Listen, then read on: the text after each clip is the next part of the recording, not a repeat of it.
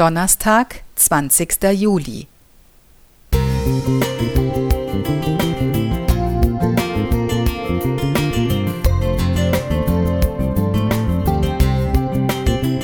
Ein kleiner Lichtblick für den Tag.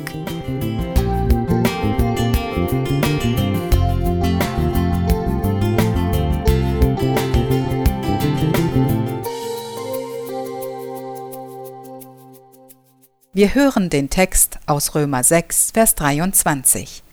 Nach der Übersetzung Hoffnung für alle. Der Lohn, den die Sünde auszahlt, ist der Tod.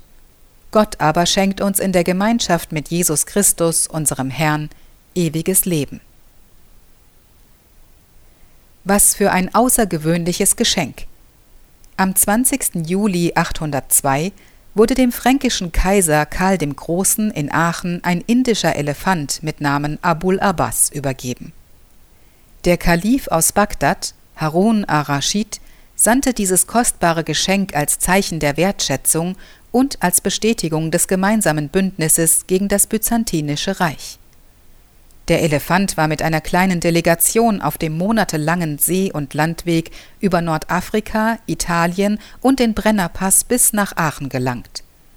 Abul Abbas ist der erste urkundlich bestätigte Elefant nördlich der Alpen und erregte damals viel Aufsehen. Karl der Große liebte dieses exotische Tier, das in der Menagerie der Kaiserpfalz ein neues Zuhause fand. Gerne nahm der Herrscher seinen Elefanten auch als Demonstration seiner Macht und Herrschaft auf Reisen und Feldzüge mit. Im Sommer 810 verstarb Abul Abbas jedoch überraschend nach einer Rheinüberquerung bei Lippeham. So ein Elefant mag beeindrucken, aber das größte Geschenk, das man in seiner Bedeutung und Tragweite nicht vollständig begreifen kann, ist die Liebe Gottes – und dass er seinen eingeborenen Sohn gab, auf dass alle, die an ihn glauben, nicht verloren werden, sondern das ewige Leben haben. Johannes 3, Vers 16.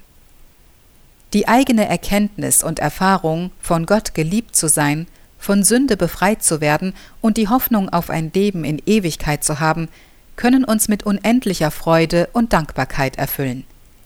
Die innige Beziehung zum Schöpfer der Welt und Erlöser gibt die Geborgenheit und Perspektive, dass der Sinn des Lebens nicht auf die irdische Zeit begrenzt ist.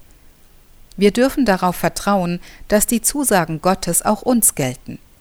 Und wir sind eingeladen, das Geschenk der Liebe und Vergebung anzunehmen. Aber was sich keiner verdienen kann, schenkt Gott in seiner Güte.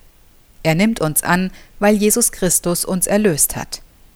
Römer 3, Vers 24 Hoffnung für alle. Als Martin Luther diese Zusage begriff, veränderte sich sein theologisches Verständnis radikal. Der Startschuss für die Reformation fiel. Ich möchte mir immer wieder neu bewusst machen, dass dieses Geschenk der Gnade uns allen gilt. Heute, morgen und an jedem neuen Tag. Lasst es uns dankbar annehmen. Dagmar Heck Musik